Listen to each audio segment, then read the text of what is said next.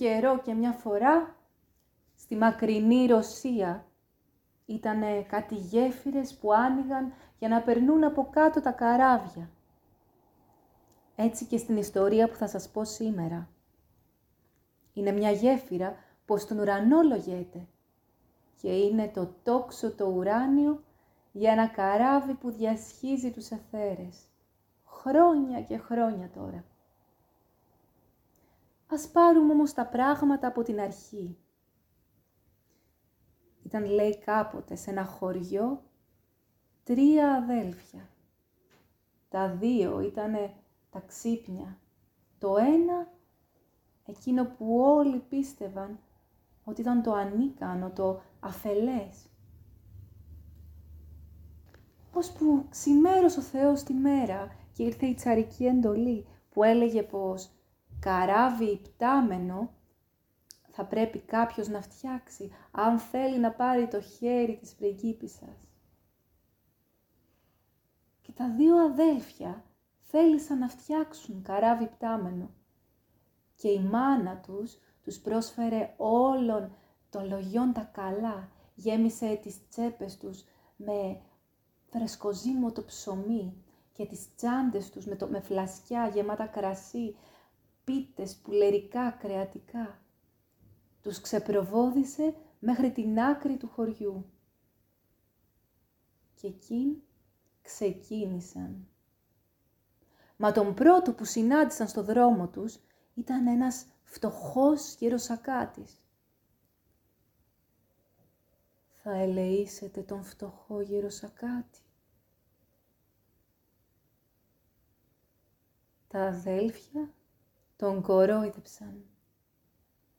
Εμείς να δώσουμε τα φαγητά της μάνας μας σε έναν φτωχό γεροσακάτη. Βρε δεν είμαστε στα καλά μας. Και τότε εκείνος τους κοίταξε ίσια, βαθιά μέσα στα μάτια και τους είπε «Έχετε δίκιο. Πώς μπορεί κανείς να μοιραστεί το τίποτα που κουβαλά» και συνέχισε το δρόμο του. Τα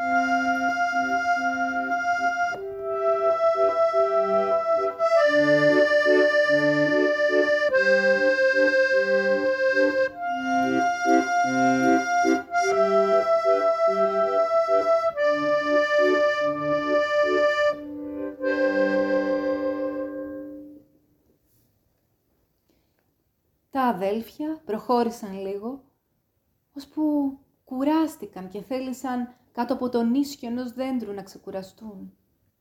Ανοίξανε τις τσάντες τους και τι να δουν. Αντί για τα πλούσια φαγητά της μάνας τους, κούτσουρα και βελανίδια.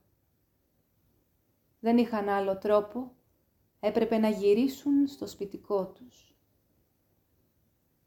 Και τώρα να, ήρθε η σειρά του Βανιούσκα, του μικρότερου, του Χαζού.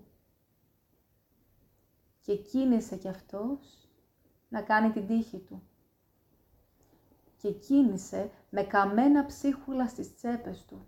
Κανένας δεν το ξεπροβόδησε. Μόνος του βγήκε από το χωριό και ο πρώτος που συνάντησε ήταν και πάλι ο Σακάτης, ο γεροσακάτης θα ελεήσεις τον φτωχό γεροσακάτη; Θα σου δίνα ό,τι έχω, αλήθεια, μα δεν έχω παρά ψίχουλα καμένα και ντρέπομαι να τα μοιραστώ μαζί σου. Τον κοίταξε με αγάπη και συμπόνια μέσα στα μάτια ο γεροσακάτης και του είπε «Ας φάμε». Και κάθισαν κάτω από τον ίσκιο ενός δέντρου και ο Βανιούσκα έψαξε στις τσέπες του και τι να δει. Πίτες, γεμισμένα με πίτες και γλυκά και το φλασκί γεμάτο γλυκό το κρασί. Και αφού φάγανε και ήπιαν και χόρτασε η καρδούλα τους και, το, και η κοιλιά τους, τότε ρώτησε ο γεροσακάτης τον Βανιούσκα. Πού πηγαίνεις; Πηγαίνω να φτιάξω ένα υπτάμενο καράβι για να πάω στον τσάρο και να πάρω το χέρι της πριγκυποπούλας.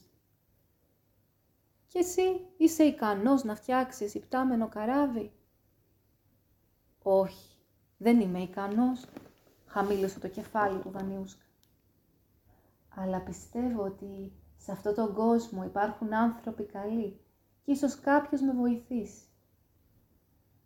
«Αφού είναι έτσι, θα σε βοηθήσω εγώ», είπε ο Γεροσακάτης. Και έτσι λοιπόν και έγινε. Ο Βανιούσκα πήγε στο δάσος, πήρε ένα τσεκούρι και χραπ έκοψε ένα δέντρο. Εκείνο έπεσε στη γη. Και τότε, σαν να του ήρθε μια ξαφνική νύστα, κοιμήθηκε και το επόμενο πρωί σαν ξύπνησε, μπροστά του είδε να στέκεται ένα καράβι έτοιμο να πετάξει στον ουρανό. Αυτά του είχε πει να κάνει και ο Σακάτης. Και τα έκανε. Έτσι ανέβηκε πάνω στο υπτάμενο καράβι και το καράβι υψώθηκε στον ουρανό πάνω από τα σύννεφα και από που περνούσε λίγιζαν τα δέντρα και θρώιζαν τα φυλώματά τους.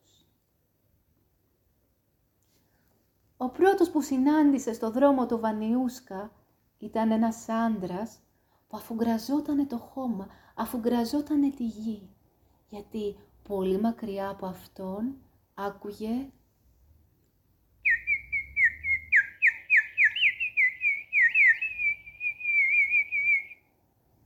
τα πουλιά να κελαϊδούν. Έλα μαζί μου σύντροφε, γιατί είναι καλύτερο από το να είσαι μόνος. Με ένα χοπ ανέβηκε ο σύντροφος που φουγκραζόταν τα πουλιά από πολύ μακριά. Δεν πέρασε ώρα πολύ και μπρος τους βλέπουν έναν άντρα που είχε δεμένο το ένα του πόδι στον ώμο του. Ήταν εκείνος που με μια δρασκελιά του μπορούσε να διασχίσει ολόκληρη τη γη. Ανέβηκε με ένα χοπ και αυτός μαζί τους και συνέχισαν το ταξίδι. Δεν πέρασε ώρα πολύ και βλέπουν έναν άντρα που με το όπλο του σημάδευε κάτι που δεν μπορούσε να δει. Δώστε μου εμένα ένα πουλί ή ένα τέρας που είναι πολύ μακριά από εδώ. Αυτό αποκαλώ εγώ σημάδι. Και αυτός με ένα χοπ ανέβηκε πάνω στο καράβι. Γιατί είναι καλύτερο το μαζί από το μόνος.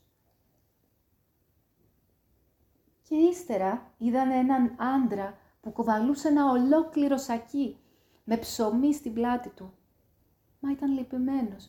Όχι, όχι, δεν είμαι λυπημένος. Πεινασμένος είμαι.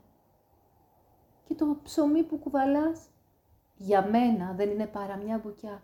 Και χοπ ανέβηκε κι αυτός. Ανέβηκε κι αυτός στο καράβι. Και ύστερα είδαν έναν άντρα που στεκότανε με δάκρυα μπροστά από μια λίμνη γεμάτη γλυκόπιο το νερό.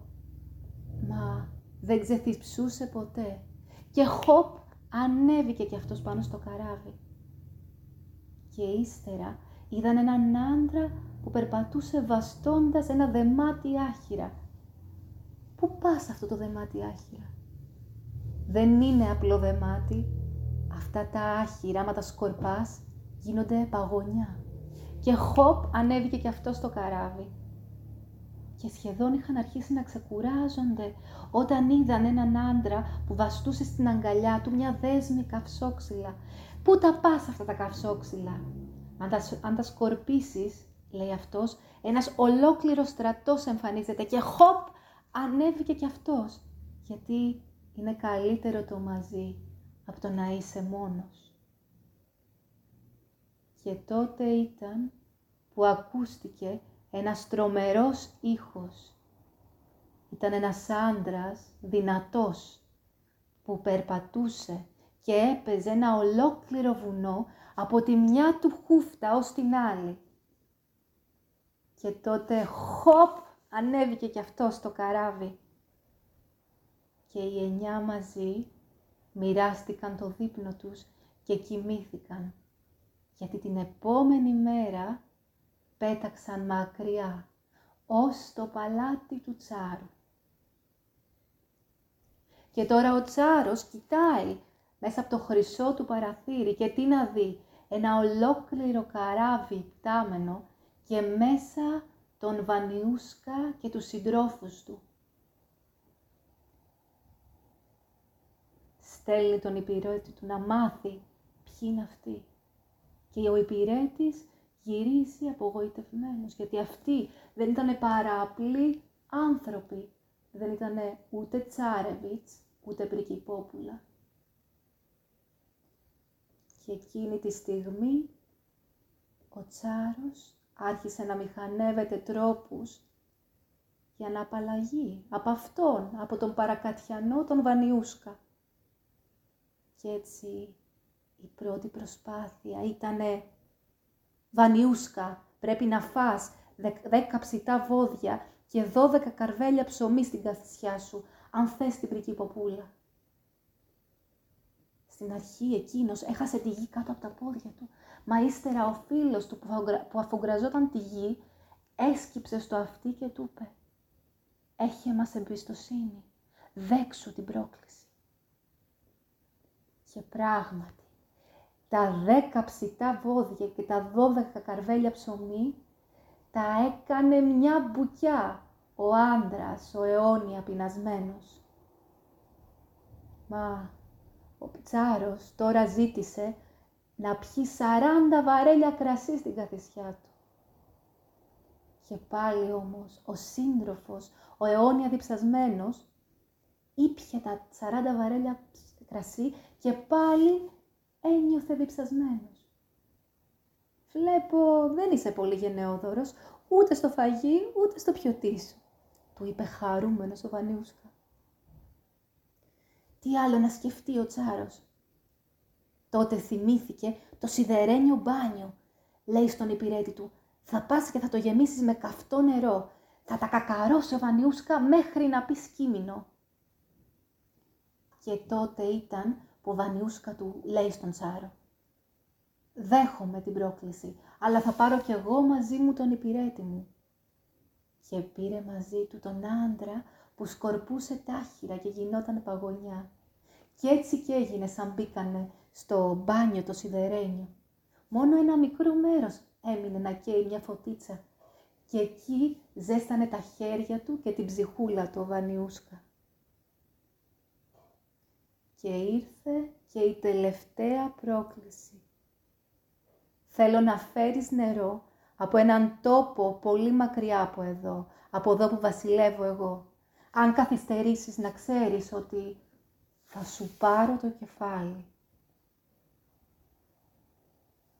Και τότε ήρθε η σειρά του άντρα που με μια δρασκελιά διέσχιζε τη γη. Ξεδένει το ένα του πόδι και χραπ φτάνει στο μέρος όπου ήταν η πηγή και γεμίζει το πύληνο αγγείο με νερό.